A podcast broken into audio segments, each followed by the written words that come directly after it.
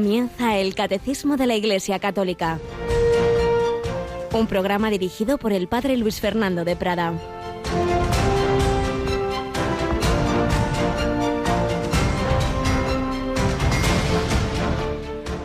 Palabras de Jeremías. El Señor me dirigió la palabra. Antes de formarte en el vientre te elegí.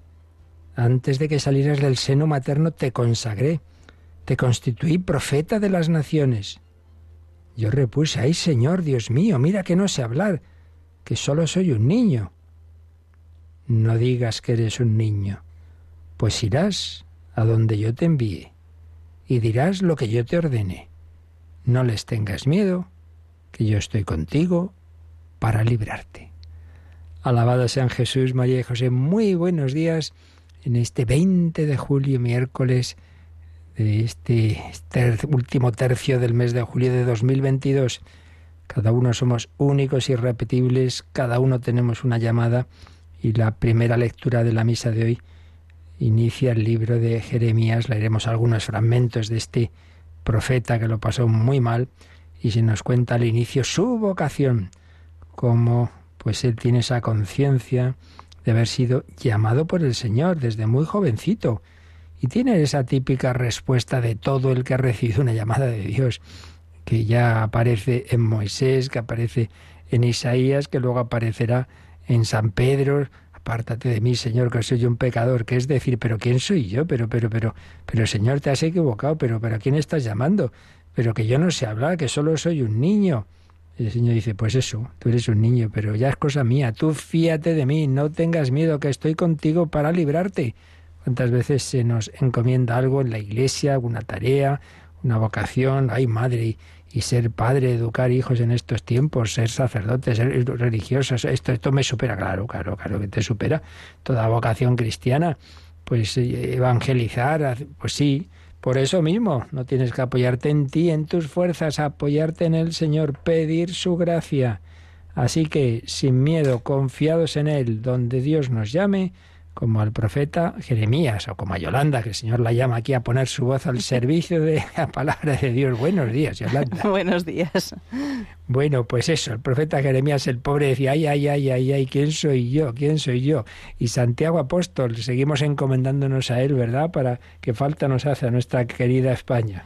Así es, ahí nos encomendamos y, lo, y rezamos la novena. Santiago Apóstol, pues después de la hora intermedia, todos estos días, hacia las 12 y 20 de la mañana, las 11 y 20 en Canarias no dejemos de pedirle su ayuda, su intercesión, para que también nosotros hoy, veinte siglos después, cada uno cumplamos nuestra vocación a la santidad. La verdad es que es asombroso cómo el Señor se sirve de nosotros.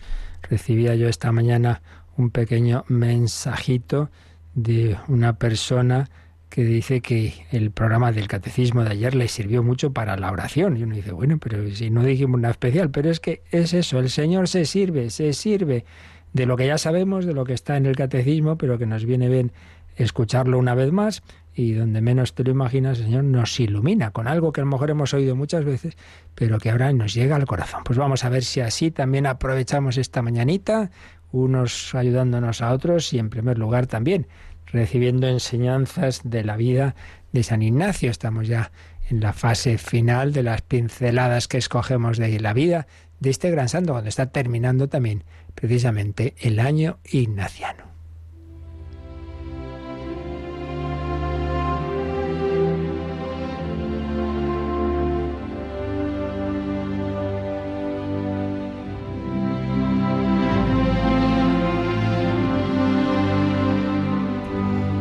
San Ignacio de Loyola y sus compañeros, el Señor, pues en su providencia, había ido transformando a este hombre, lo había ido convirtiendo, le había ido iluminando los pasos que tenía que dar en su vida, pero cuando Dios piensa en una persona, piensa en una persona y en las personas a través de las cuales, a las que va a llegar a través de otras, a través de San Ignacio, había ido formando ese grupo de amigos en el Señor, que se engendra ahí en París, que luego recordemos se separan, Íñigo va a España y ellos van desde París a Venecia, se reúnen allí, habían hecho ese voto de esperar un año, si en un año salía nave para Tierra Santa, irse allí, pero si no, ponerse al servicio del Papa. Y estaba pasando el año y era el primer año en un montón de tiempo en que no podía haber navegación hacia allá porque la situación de lucha contra el imperio turco estaba pues ahí y no nadie se atrevía a navegar. siguen esperando, están en octubre de 1537 en una casa en Vicenza, eh, menos Javier y Rodríguez que estaban enfermos en el hospital, pero allí se van reuniendo y no esperan ahí tumbados sin hacer nada, sino ejercitando diversos ministerios en diversas ciudades, hospitales, universidades, pues ejercitando la predicación y los sacramentos, porque recordemos que ya habían sido ordenados sacerdotes, todos habían celebrado sus primeras misas, menos San Ignacio, que tenía, ya lo dijimos ayer, esa esperanza de poder celebrar la primera misa en Belén. No se pudo cumplir y la celebraría en Roma, pero ahí estaban. El caso es que ese grupo, que aún no sabían lo que Dios quería de ellos, si simplemente, bueno, pues unos años de su vida que iban a estar juntos, que iban a hacer apostolado y luego pues se disolvería ese grupo, se acabaría la cosa o la cosa iba a ir a más. Pues una vez más vemos que el Señor no nos dice de repente todo lo que va a ser nuestra vida, no suele hacerlo, ni a la Virgen María. Le iba dando los las iluminaciones paso a paso. Ahora pues el anuncio de la encarnación, el anuncio de que Isabel está embarazada, luego eh, el anuncio a José, que el pobre estaba eh, desconcertado, luego a través del edicto del César que hay que ir a Belén, y luego le despierta de noche hay que ir a Egipto, poco a poco. Hay que fiarse de Dios, no hay que pretender, a ver, a ver, que me expliquen todo lo que va a ser mi vida y ya diré yo lo que digo. Pues no, fíate del Señor, que Él sabe mejor que tú lo que te conviene. Pero había una cuestión de ese grupo de ya sacerdotes que en principio, bueno, no tendría mayor importancia, pero que iba a marcar al final el destino y la historia de aquel grupo de hombres. Claro, eran unos hombres que vivían juntos, que hacían un apostolado comunitario, aunque se separaran muchas veces, y la gente decía, ¿y ustedes qué son? Pues, pues nada, somos amigos en el Señor, pero ¿qué respondemos? ¿Qué vamos a responder? ¿Qué, ¿Quiénes son? Porque veían a unos frailes, a esto, ah, claro, son, son franciscanos, veían, ah, estos son dominicos, ¿y ustedes? ¿Qué van a decir? ¿Son iñiguistas? Porque esto es, ha venido de, de un tal Íñigo de Loyola. El padre Polanco, que fue el primer historiador, digamos, de lo que ocurrió en esos años y de San Ignacio, explica así el origen del nombre que sería la compañía de Jesús, tratando entre sí cómo se llamarían a quienes les pidiese qué congregación era esta suya, que era de nueve o diez personas, comenzaron a darse a la oración y pensar qué nombre sería más conveniente. Y visto que no tenían cabeza ninguna entre sí, ni otro propósito, es decir, superior, sino a Jesucristo, a quien sólo deseaban servir, parecióles que tomasen nombre del que tenían por cabeza, diciéndose la compañía de Jesús. No, su cabeza no era Ignacio, su cabeza era Jesucristo, pues entonces vamos a decir que somos la compañía de Jesús. Hay que señalar, y así lo hace el padre Dalmases, el padre Villoslada, bueno, todos los historiadores, que hoy ese nombre nos puede sonar como una compañía militar, pero no, en ese momento ese nombre se aplicaba a hermandades, a asociaciones religiosas, culturales, incluso luego comerciales, la Compañía de las Indias, compañía, una asociación. Por ejemplo, existía la Compañía del Divino Amor, una asociación de personas decididas a vivir según los principios de la Reforma Católica.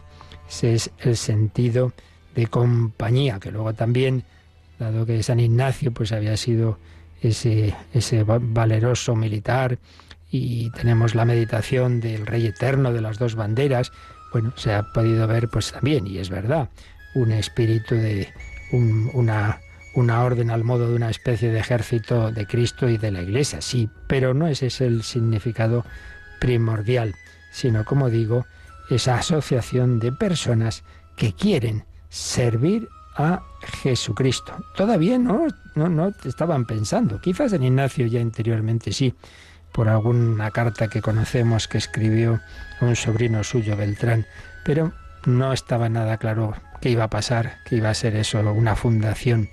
Pero ya sí que empieza este nombre, la Compañía de Jesús. Y este mismo nombre recibió una decisiva confirmación en una visión que tuvo San Ignacio en el camino a Roma. Pero bueno, no corramos. De momento los tenemos, como digo, ejercitando el ministerio. A todo esto, una vez más, llegó otra acusación, anda que no había tenido unas cuantas, contra San Ignacio. A falta de una acusación específica, se dijo que era un fugitivo de España y de París, donde había sido perseguido bueno, pues otra vez, hacer un, un proceso y la sentencia absolutoria llegó pronto y mm, calificaba de frívolas, vanas y falsas las acusaciones lanzadas contra Ignacio. Y el imputado era declarado como sacerdote de buena vida y doctrina. Bueno, de aquí saquemos la conclusión y la aplicación a nuestra vida de que todo el que hace lo que tiene que hacer antes o después va a ser atacado. Esto es así porque si nuestro Señor Jesucristo fue eh, llamado que hacía las cosas en, nombre del demonio, pues ¿qué podemos esperar los demás? No nos extraña, más bien extrañémonos, mala señal si nadie habla mal de nosotros, porque lo normal en nuestro mundo es que si uno actúa como debe, haya quien le critique.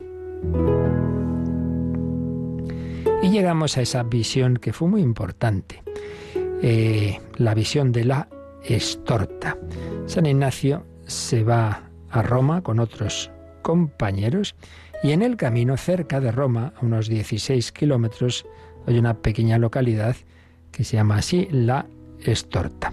Durante ese camino, San Ignacio estaba teniendo muchos sentimientos espirituales, muchas luces, consolaciones, sobre todo cuando sus compañeros Pedro Fabro o la Inés celebraban la misa. Ya hemos dicho que él todavía no la quería celebrar, estaba esperando celebrar su primera misa.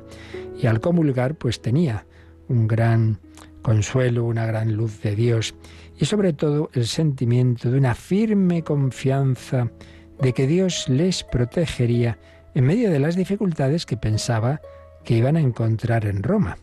Bueno, pues llegados a esa capillita de la Estorta, que hoy día se puede visitar, oyó interiormente eh, una serie de palabras que los diversos testigos cuentan con matices, pero básicamente, en primer lugar fue esto, que el Señor les decía, yo os seré propicio en Roma. Es decir, tranquilos, que aunque haya problemas, yo voy a estar con vosotros, voy a estar con vosotros. Por otro lado, San Ignacio, como decía, estaba todo el año todavía, a pesar de haber sido ordenado sacerdote, había decidido estar un año entero sin celebrar la misa, preparándose, un año de preparación a la Santa Misa, y pidiéndole a la Virgen que le quisiese, una expresión de, de los ejercicios, le quisiese poner con su hijo, como acercarle a su hijo, como mm, realmente que lo uniera a Jesús, que lo pusiera bajo su bandera. Se lo pedía todos los días San Ignacio a la Virgen María. Pues bien, haciendo oración en esa capilla de la Estorta, nos cuentan un compañero, tuvo tal mutación en su alma y vio tan claramente que el Padre le ponía con Cristo su Hijo, que no sería capaz de dudar de que el Padre le ponía con su Hijo. Ya no era la Virgen, sino el mismo Padre Celestial el que le unía a su Hijo, el que unía a Ignacio con Jesús. Más aún, la Inés, que recordaba más detalles, añade otros datos importantes. Y es que tuvo la visión de Jesús con la cruz a cuestas. Jesús con la cruz a cuestas. Y el Padre le decía a Jesús, yo quiero que tomes a este, a Ignacio, como servidor tuyo. Fijaos qué bonito. Padre Celestial le decía a Jesús, mira, este que está aquí, quiero que lo tomes como servidor tuyo. Pues esto no hace falta que tengamos una visión. El Padre se lo dice también a Jesús de ti y de mí. Quiero que éste te sirva. Hace falta que hagamos caso, claro. Y Jesús se dirigió directamente a Ignacio y le dijo, yo quiero que tú nos sirvas. Tú nos sirvas. Ignacio va a tener siempre, ya lo, desde Manresa lo comentamos, una espiritualidad muy trinitaria. Sí, totalmente cristológica, pero con Cristo en el Espíritu Santo al Padre. Qué maravilla. El Padre une estrechamente a Ignacio con Jesús cargado con la cruz y le expresa su voluntad de que se dedique a su servicio, que tú nos sirvas. Le ponía con Jesús mística de unión, unirse con Cristo y para servirle, mística de servicio divino. Pues esto iba a tener una clara repercusión en la fundación de la Compañía de Jesús, porque Ignacio se sintió íntimamente unido a Cristo y quiso que la compañía que se iba a fundar fuese totalmente dedicada a él, a Jesús, que llevase su nombre, Compañía de Jesús, y dice el padre Dalmas, es un nombre que era todo un programa, ser compañeros de Jesús, alistados bajo la bandera de la cruz, para emplearse en servicio de Dios y bien de los prójimos. Bueno, pues esto que en este caso tenía ese matiz tan concreto de que se iba a fundar una nueva orden, que tanto iba a servir a Dios a lo largo de los siglos desde esa fundación, no nos olvidemos que todo carisma en la Iglesia tiene algo particular para aquellos que son llamados, pero tiene algo que es común para todos. En definitiva, todos estamos llamados a lo esencial de esta vocación, a saber, a unirnos con Cristo, a amar a Jesús, una unión con Él en la vida de oración, los sacramentos, etc., y a servirle en donde el Señor nos ponga a cada uno. Servir a Dios, servir a Cristo bajo la bandera de la cruz, extendiendo su nombre, hablando a todos del único Salvador. Pues todos nosotros no estamos llamados a ser miembros de esa ni otra órdenes religiosas, cada uno donde Dios le llame, pero sí estamos todos llamados a ser compañeros de Jesús y a servirle para extender su reino. Pues así se lo pedimos a la Virgen como se lo pedía cada día San Ignacio, Madre, ponme con tu Hijo.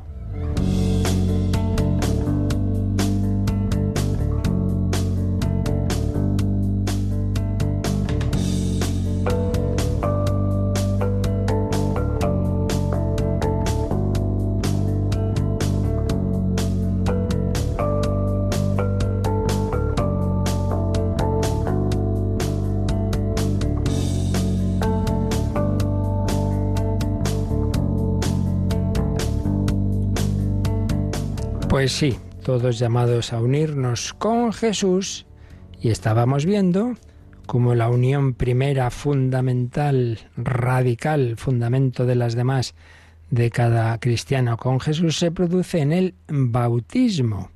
Pero de nuevo vemos que así como Íñigo fue llamado a unirse con Cristo, pero no en plan individualista, sino en torno a Él, formándose ese grupo de amigos en el Señor, que iba a convertirse en la compañía de Jesús, pues también el cristiano, cuando es unido con Cristo, no es en plan cada uno por su lado una isla, no, sino formando una gran familia, el cuerpo de Cristo, la iglesia, la iglesia. Por eso pasamos, después de haber visto los apartados de efectos del bautismo, el primero que vimos, la remisión de todo pecado, segundo, una criatura nueva, una vida nueva, la vida espiritual nueva, esa vida de la gracia, esas virtudes infusas, virtudes teologales, virtudes morales y dones del Espíritu Santo, pasamos a un tercer efecto. Y es que todo eso que recibimos no solo nos une a Cristo, sino que nos une a unos con otros, porque Cristo es la cabeza del cuerpo que es la Iglesia. Por tanto, incorporación a la Iglesia. Hay una famosa frase teológica que dice, la, eh, la Eucaristía hace a la Iglesia y la Iglesia hace la Eucaristía. La Eucaristía hace a la Iglesia porque la Eucaristía es, en definitiva, la actualización del sacrificio redentor de Cristo, del misterio pascual, y de ahí nace todo. La Iglesia nace de ese costado abierto de Jesús en la cruz, brotó sangre y agua como símbolo de los sacramentos que dan lugar a la vida nueva que está ahí al pie de la cruz, María, la mujer nueva, inmaculada, y Juan, Juan, que es el, el, modelo, el prototipo del discípulo. la Eucaristía da lugar a la Iglesia, así como eh, ese relato simbólico del Génesis dice que la mujer nace del costado del varón, pues la Iglesia, la esposa, nace del costado de Cristo. La Eucaristía hace a la Iglesia y la Iglesia celebra la Eucaristía porque es la Iglesia como tal la que cumple ese mandato de Jesús, haced esto en memoria mía. Pues bien, también análogamente y casi con más motivo podemos aplicar esto al bautismo. La Iglesia eh, celebra el bautismo, pero el bautismo hace nacer a la Iglesia, porque ¿de dónde nacen los cristianos? Del bautismo.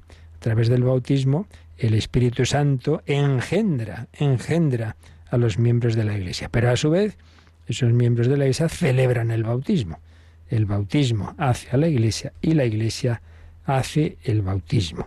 El bautismo hace a la Iglesia la dimensión eclesiológica del primer sacramento, del primer sacramento. Y esta dimensión eclesiológica, no individualista, pues está presente en toda la tradición católica desde el principio. Vayámonos muy lejos a San Ireneo, siglo II, y dice en su famosa obra Adversus Hereses, por lo mismo que sin agua no se puede hacer con trigo seco una sola masa, un solo pan, así nosotros, que somos muchos, no podríamos llegar a ser una sola, una sola cosa en Cristo sin el agua que viene del cielo. El Señor quiere formar con nosotros una sola cosa, un solo pan, y ese solo pan, para que se forme una sola masa, no puede estar el trigo seco, hace falta el agua, el agua del bautismo. Por tanto, veía cómo ese bautismo da lugar a esa unión, a esa masa, a ese pan que es la iglesia. Otra imagen muy frecuente en la antigüedad y constante en la liturgia es la imagen de la iglesia madre. La iglesia madre que en el bautisterio da a luz a los hijos de la familia de Dios. La Iglesia Madre que siempre se pone en relación con la Virgen María, porque María es prototipo de la Iglesia. Por eso la famosa escena del capítulo 12 del Apocalipsis, la mujer vestida de sol, coronada con doce estrellas, es a la vez imagen de la Iglesia y de la Virgen María. El bautismo da lugar a la Iglesia y la Iglesia celebra el bautismo. Entonces entramos en este apartado que el catecismo titula Incorporados a la Iglesia, cuerpo de Cristo, que tiene cuatro números, del 1267 al 1270. Pero antes de ver cada uno, vamos a leer la, síntesis breve, pero, pero densa a la vez, que hace en una de sus obras Monseñor Rico Pavés, experto en esto de los sacramentos, de, bueno, en esto y en muchas otras cosas, pero en concreto en los sacramentos de la iniciación. Dice así, el bautismo es incorporación a Cristo y a la Iglesia, es decir, al Cristo total. Esto es una expresión de San Agustín, el Cristo total, la cabeza y los miembros. Es incorporación a Cristo cabeza en cuanto supone la participación sacramental en su muerte y resurrección. Y ahora veíamos cómo por el bautismo participamos de la muerte de Cristo, ese entrar en el agua, morir al pecado, y en su resurrección ese recibir la vida nueva que veíamos ayer. Asociado al misterio pascual de Cristo, según la expresión de San Pablo, me amó y se entregó por mí, el bautizado es aquel a quien Cristo comunica su misma vida divina. Explicando el significado de la unción con el óleo de los catecúmenos, San Cirilo de Jerusalén decía, habéis sido hechos, hechos partícipes del olivo bueno que es Jesucristo, porque cortados, separados del olivo silvestre, habéis sido injertados en el olivo bueno y os han hecho partícipes del óleo del olivo verdadero. Es decir, siempre la misma idea, con distintas imágenes, ¿no? Por el bautismo somos unidos, en este caso se habla del olivo bueno que es Cristo, pero claro, al ser unido uno, otro y otro y otro, a la vez que nos unimos a Él, nos unimos entre nosotros. sigue diciendo Rico Pavés, el bautismo incorpora a la Iglesia.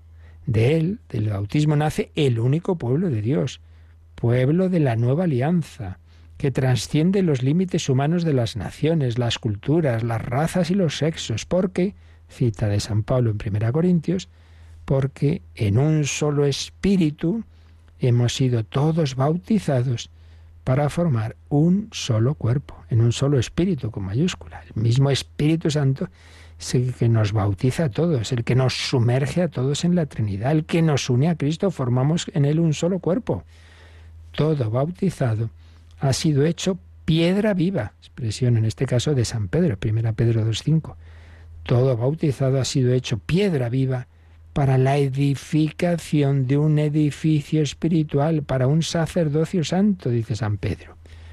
Todo bautizado, pues, al ser configurado a Cristo, participa de su sacerdocio y de su misión profética y real. Recordemos, Cristo es sacerdote, profeta y rey, y la unción con el santo crisma que se hace en el bautismo quiere decir eso, que participamos, recibimos una participación de ser sacerdotes, sacerdocio común, ya lo veremos, profetas, es decir, hablar en nombre del Señor, dar testimonio, y reyes, ese dominio sobre nosotros mismos y extender ese reino de Cristo.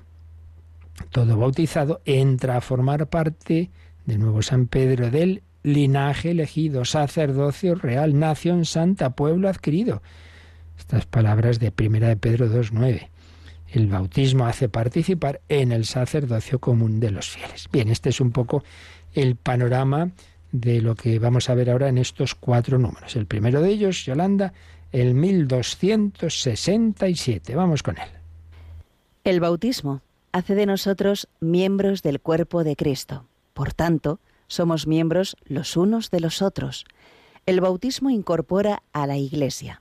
De las fuentes bautismales nace el único pueblo de Dios de la nueva alianza que trasciende todos los límites naturales o humanos de las naciones, las culturas, las razas y los sexos, porque en un solo espíritu hemos sido todos bautizados para no formar más que un cuerpo.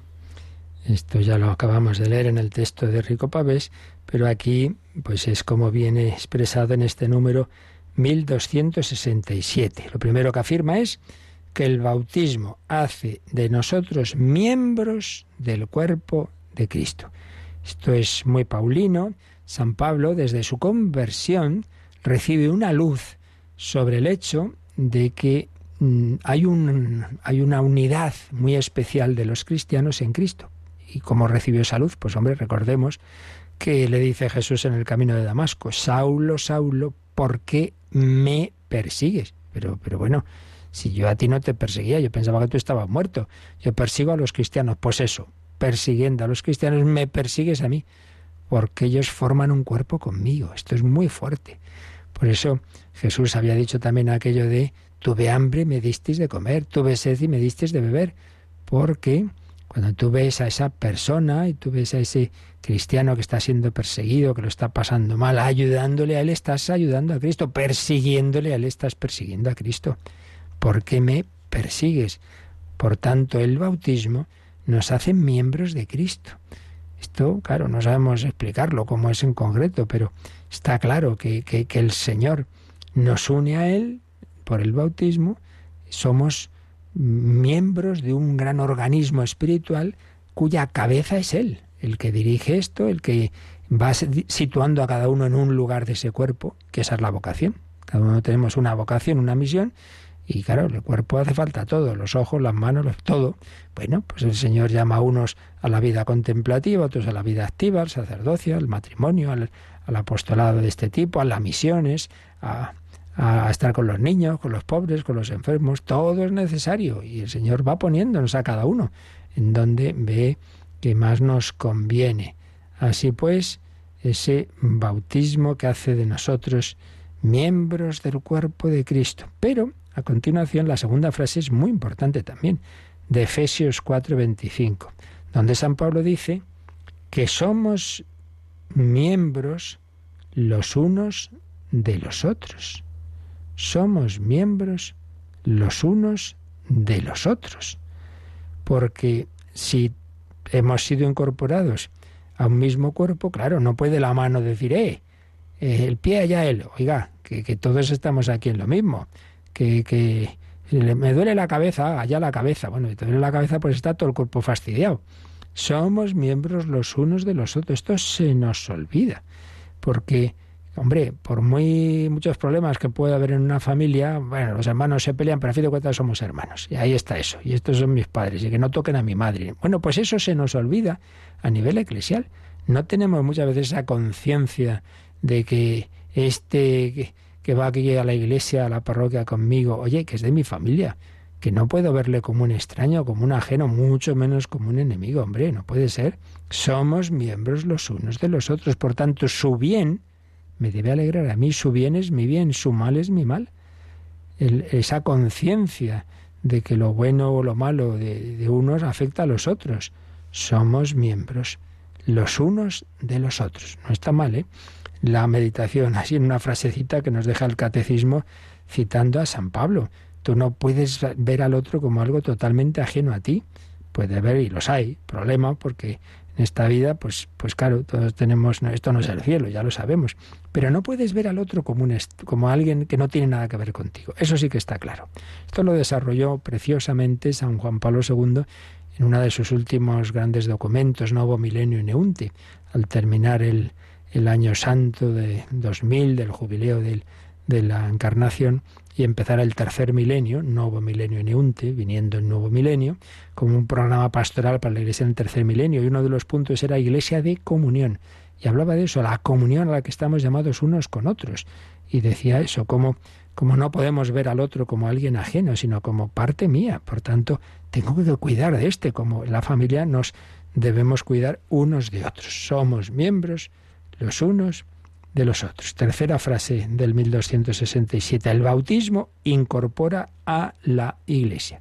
Si hemos visto en los números anteriores que el bautismo, por un lado, nos purifica de todo pecado, original o, personales que hayamos podido cometer si no se bautiza de adulto, y que nos une a Cristo y a la Santísima Trinidad, hay que añadir, nos une a la Iglesia, nos incorpora a la Iglesia. Es simultáneo, no es, por un lado, yo soy de Cristo y luego ahora voy a otra ventanilla para apuntarme en la iglesia. No, simultáneo. Al unirte a Cristo, como se une el otro y el otro y el otro, nos unimos unos con otros en un organismo espiritual que el Señor eh, ha ido formando, que es la iglesia. Y ya está. Sobre esta piedra edificaré mi iglesia. El rebaño de Cristo, las ovejas de Cristo, los seguidores del buen pastor. No va una oveja por allí y otra por allá. Esas son las ovejas perdidas. No todos seguimos a Cristo, cada uno a su manera, porque esto no es un rebaño uniforme de los regímenes totalitarios en absoluto. El Señor llama, guía a cada uno moviendo su corazón, respetando su libertad, pues como a la Virgen María misma, no se le dice, ala, estás embarazada, aguántate. No, el ángel le propone el plan de Dios y espera la respuesta de María. Y aquí la esclava del Señor. Cada uno de nosotros, el Señor nos pide, nos da una vocación como estamos viendo con San Ignacio y sus compañeros, pues con cada uno de nosotros también. Pero nos quede esto claro. La vocación cristiana no es solo una relación personal, que lo es, con Cristo, sino también con los demás. Porque el Señor ha formado, y así lo vemos en la vida pública, no era un día estaba con Pedro, otro con Santiago, otro con Juan, otro con... No, los doce apóstoles iban con él y, y, los demás círculos de discípulos y las mujeres y no sé qué, no sé cuántos. Sí, sí, porque el Señor forma ese pueblo, un pueblo, un solo Señor, una sola fe, un solo bautismo. Da lugar a esa sola, a ese solo pueblo, a esa gran familia de los hijos de Dios que es la Iglesia.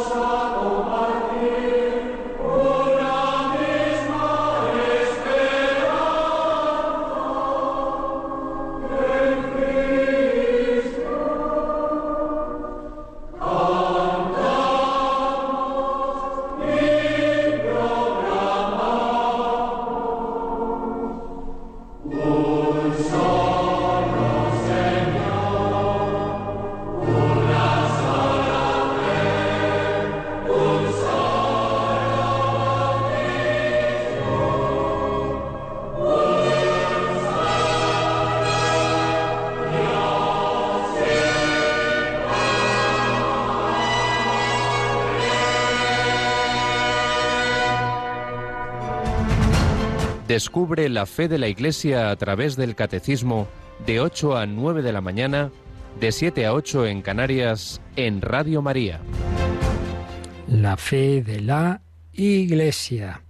Sigue diciendo en 1267, de las fuentes bautismales nace el único pueblo de Dios de la nueva alianza, que trasciende todos los límites naturales o humanos naturales, los sexos humanos, de las naciones, las culturas, las razas y los sexos. Esto también es muy importante. Si una persona se siente más unida a alguien por ser de su pueblo o de su nación que a un católico de otra nación o de otra cultura, pues señal de que no vive mucho esa pertenencia a la Iglesia.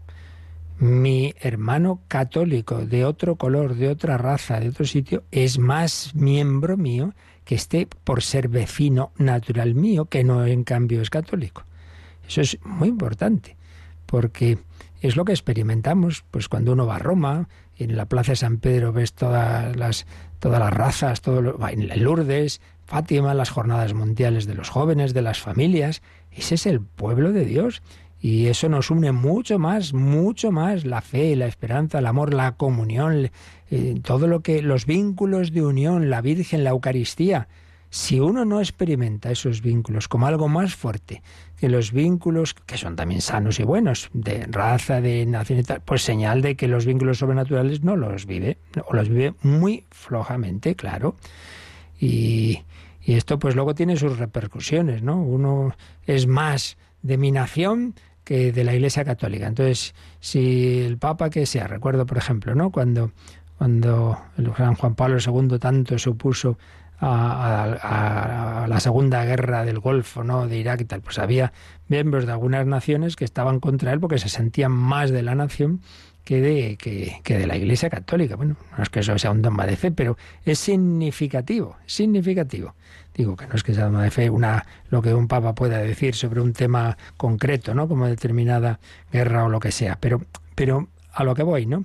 Que muchas veces ocurre eso, que uno siente más vínculos naturales que estos vínculos sobrenaturales. Y eso, pues me temo que es señal de que no tenemos una conciencia viva de lo que significa ser miembros de la Iglesia con los vínculos tan maravillosos que nos unen a unos con otros, mucho más importantes, repito, que los de raza, cultura, sexos, etcétera, etcétera. Porque, termina el número, con esta frase de San Pablo a, los Corintios, 1 Corintios 12, 13, porque en un solo espíritu, con mayúscula, Espíritu Santo, en un solo espíritu hemos sido todos bautizados para no formar más que un cuerpo.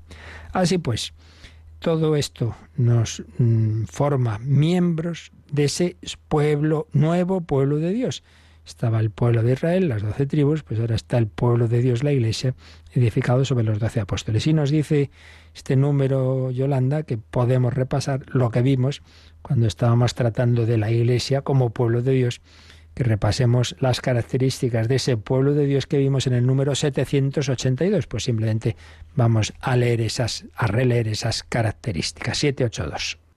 El pueblo de Dios tiene características que le distinguen claramente de todos los grupos religiosos, étnicos, políticos o culturales de la historia.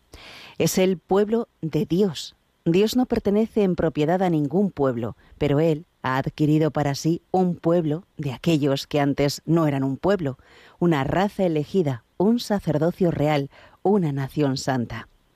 Se llega a ser miembro de este pueblo no por el nacimiento físico, sino por el nacimiento de arriba, del agua y del Espíritu, es decir, por la fe en Cristo y el bautismo. Este pueblo tiene por cabeza a Jesús, el Cristo, ungido, el Mesías, porque en la misma unción el Espíritu Santo fluye desde la cabeza al cuerpo, es el pueblo mesiánico. La identidad de este pueblo es la dignidad y la libertad de los hijos de Dios, en cuyos corazones habita el Espíritu Santo como en un templo. Su ley es el mandamiento nuevo, amar como el mismo Cristo nos amó.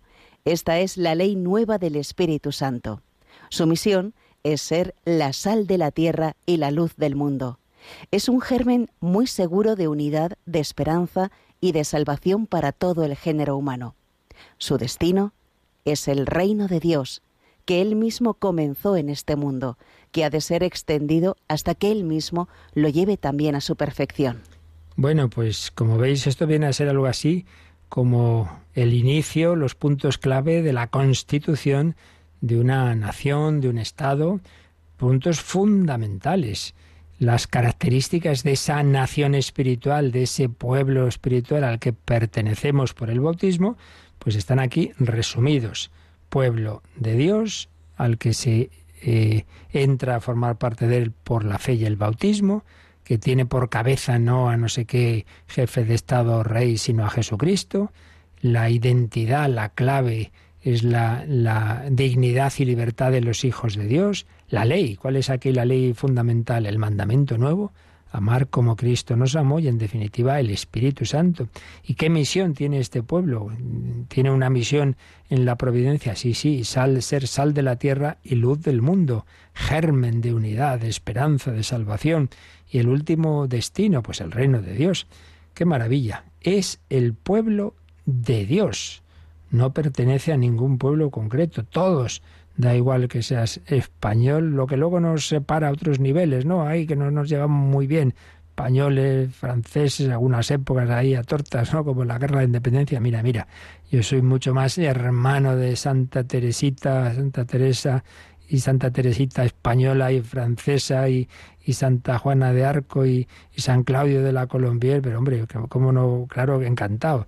Es usted francés, yo español, a mí me da, son son, santos, somos miembros de la Iglesia. Bueno, estamos viendo la compañía de Jesús, precisamente, pues por un lado un buen grupo de españoles de distintas partes de España, por otro lado saboyano, franceses, pues y, poco a poco se iban incorporando, pues, pues de la India, de Japón, cuando llega allí Javier, claro que sí, pueblo de Dios, al que se entra por el bautismo y cuyo jefazo es el buen pastor la cabeza, Jesucristo, compañía de Jesús, pues sí, somos todos de esa compañía de Jesús que es la Iglesia. Y la característica es lo que nos distingue, no es tal tipo de lengua, no, no, es esa, ese tener el Espíritu Santo y habitados por Él. Y la ley fundamental que hay que cumplir, pues el amor. Amarás al Señor tu Dios y amar al prójimo como Cristo nos ha amado. Y sí, están esas palabras del Señor, pero luego en definitiva lo que el Espíritu Santo vaya diciendo a cada uno. Por eso la ley nueva del Espíritu Santo. Y todos con una misión, no simplemente aquí estamos aquí a ser buenecitos, sino a extender este reino, una misión, ser sal de la tierra, luz del mundo y colaborar así que llegue la plenitud del reino. No está mal. Pues eres miembro de este pueblo, eso es fundamental. Bueno, pues ya tenemos un primer número de los cuatro que el catecismo dedica a este efecto tan importante, que no nos olvidemos. El bautismo no solo nos une a la Santísima Trinidad en Cristo, sino al unirnos a todos en Cristo nos une a unos con otros. El otro es miembro tuyo. Bueno, pues vamos a ir leyendo, que no nos dé tiempo a comentarlo hoy, pero vamos a ver ya un pasito más. Un pasito más que ya hemos anticipado en alguna de las citas que hemos leído de San Pedro, en el texto de Rico Pavés, pero que aquí nos, nos lo dice el Catecismo en el número 1268. Los bautizados vienen a ser piedras vivas para edificación de un edificio espiritual, para un sacerdocio santo. Por el bautismo participan del sacerdocio de Cristo, de su misión profética y real. Son linaje elegido, sacerdocio real, nación santa, pueblo adquirido, para anunciar las alabanzas de aquel que os ha llamado de las tinieblas a su admirable luz. El bautismo hace participar en el sacerdocio común de los fieles. Bueno, pues aquí más matices muy importantes. En primer lugar tenemos otra imagen. Si hemos usado, eh, siguiendo a San Pablo, la imagen del cuerpo, el cuerpo físico, los distintos miembros del cuerpo físico representan pues también los distintos miembros del cuerpo místico. Aquí San Pedro en cambio usa la imagen de un edificio. No nos olvidemos que el mismo, el mismo nombre suyo, que era Simón, Jesús se lo cambia en Pedro, que no era un nombre que se usara para, para personas humanas, es un invento de nuestro Señor, para decir, oye, que sobre ti voy a edificar un edificio que es la iglesia. Tú eres Pedro, tú eres piedra. Sobre esta piedra edificaré mi iglesia. Entonces, eh, San Pedro en su primera carta, primera Pedro 2.5, pues dice que todos los cristianos son piedras vivas de un edificio, una edificación, un edificio espiritual. Esto también es muy importante. Si en un edificio dices, mira, ¿cuántos ladrillitos? Voy a quitar este. Y el otro, y no sé qué, antes o después se cae la pared o se cae todo porque cada uno tiene su sitio. Entonces, nadie puede decir, bueno, es que yo lo que hago aquí en Monaguillo. Bueno, yo, pues si no estoy en Monaguillo, pues a lo mejor el pobre cura está un mayor, un poco despistado, es en Monaguillo, ahí, ¿y dónde está el pan? ¿Dónde está el vino? ¿Dónde? Y se arma un lío. Todos somos necesarios. Así que nadie diga, uy, yo, yo aquí. No, no, todos, todos. Nadie que mire para otro lado. Bueno, pues, pues a ver quién limpia la iglesia, porque pues vaya otro, hombre.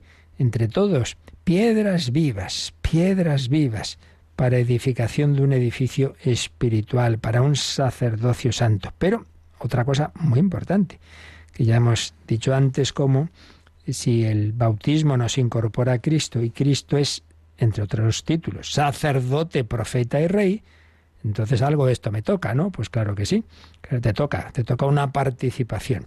Y en concreto, este número nos habla de ese aspecto del sacerdocio, sacerdocio. Ah, pero ¿qué está diciendo? Sacerdotes son solo algunos, ojo, que ya lo hemos dicho más veces. Está el sacerdocio ministerial, que ese solo es comunicado por el sacramento del orden a algunos que hemos sido llamados a ese ministerio, pero está antes, y más importante en realidad, el sacerdocio bautismal o sacerdocio común de los fieles que implica que todo cristiano debe ofrecer su vida, debe orar, debe ejercitar ese sacerdocio común, que es la relación con el Señor, que es la intercesión por los demás, que es ofrecer el sacrificio del día a día. Claro que sí. Bueno, para no decirlo esto de mala manera, vamos a dejarlo aquí y lo retomamos ahí mañana, esa explicación de por qué tú también, querido oyente, eres sacerdote, sacerdocio común de los fieles. Explicamos un poquito esto, pero la clave está en que lo esencial del sacerdocio común está en ese ofrecerme con Cristo, con María que estaba al pie de la cruz, ofrecía el dolor de ver a su hijo morir, ofrecía a su hijo al Padre. Pues tú también vas a la Santa Misa, no debes estar como un espectador, sino ofreciendo a Jesús, uniéndote a las oraciones del sacerdote ministerial y ofreciéndote y llevando ahí tu día y tus problemas y tus sufrimientos y tus alegrías. Todo eso en el ofertorio, todo eso en esa gotita de agua que el sacerdote mezcla con el vino. Bueno, pues ahí lo retomaremos pero hoy ya nos quedamos con estas enseñanzas. El bautismo nos hace miembros unos de otros, ningún hermano mío en Cristo es ajeno a mí, somos miembros del mismo cuerpo, dimensión comunitaria, y fomentar y darme cuenta del valor de esos vínculos sobrenaturales, y por otro lado, participo del sacerdocio común, unos con otros, somos, ya estamos llamados a ejercitar ese sacerdocio común de oración, de intercesión, de ofrecimiento y a dar testimonio de Cristo, sacerdote, profeta y rey. Lo pensamos un poquito y si tenéis alguna consulta nos quedan ahora unos minutitos. Participa en el programa con tus preguntas y dudas. Llama al 91005 9419 91005 9419. Puedes escribir un mail a catecismo arroba radiomaria.es o escribirnos un mensaje al teléfono de WhatsApp 668 594 383 668 594 383.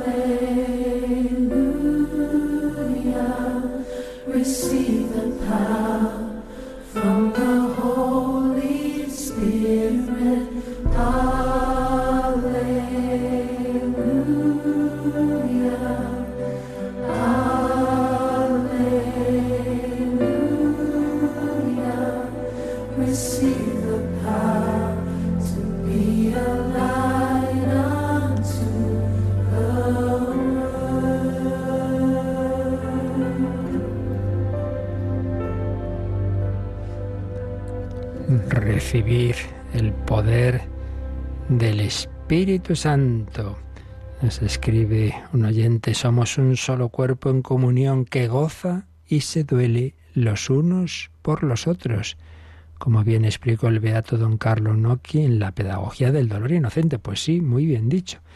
Es una consecuencia concreta, práctica de lo que hemos estado diciendo. Si somos miembros unos de otros, lo que otro sufre a mí me afecta y lo que otros alegra a mí también. Por eso, la plenitud de esta unión, claro, será en el cielo. Allí, dice la teología, lo vimos cuando hablamos del más allá, eh, por supuesto lo esencial, es que es lo mismo que estamos diciendo, lo esencial del bautismo que nos une a la Trinidad. Sí, pero al unirnos a la Trinidad nos une unos con otros. Bueno, pues el cielo. Lo esencial es contemplar a la Trinidad y unirse con Dios plenamente. Sí, pero también la unión de unos con otros. Ahí ya sin los límites que tenemos aquí, sin, sin esas incomprensiones, sin los pecados. Entonces, también incrementará la felicidad del que está en el cielo, que repito, lo esencial es que está viendo a Dios cara a cara, lleno de su amor, etcétera, pero también el que el otro tenga esta felicidad también incrementa mi felicidad.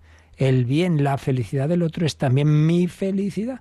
No como aquí, que a veces, por desgracia, el bien del otro me genera envidia y celos. Pues no. Allí, como hay ese amor de unos con otros pleno, su bien es mi bien. Así pues, lo que aquí ocurre en la Iglesia, todavía en, los límites, bajo los límites que tenemos de nuestra pequeñez y de nuestro pecado, se convierte en una plenitud de unión con Dios y de unos con otros en el cielo. ¡Qué maravilla! Pues caminemos por ahí pidamos siempre el corazón filial y fraternal. No hay verdadero amor de Dios sin amor al prójimo, como no hay un amor al prójimo pleno si no brota de esa mirada desde lo alto. Si somos hermanos es porque tenemos un Padre común al que le pedimos ahora su bendición a vivir bien este día y os recuerdo que yo os espero también a las 11 de la noche en ese diálogo con la cultura, hablando precisamente del corazón, de la afectividad, de la pasión, de cómo esto se vive o se debe vivir o no en la vida cristiana. Pero eso esta noche. Ahora a pedir al Señor vivir ese corazón filial y fraternal en este día que hoy nos concede. La bendición de Dios Todopoderoso, Padre, Hijo y Espíritu Santo, descienda sobre vosotros. Alabado sea Jesucristo.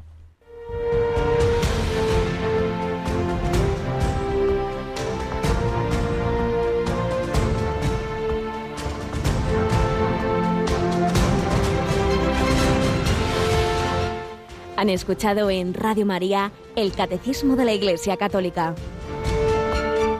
Un programa dirigido por el Padre Luis Fernando de Prada.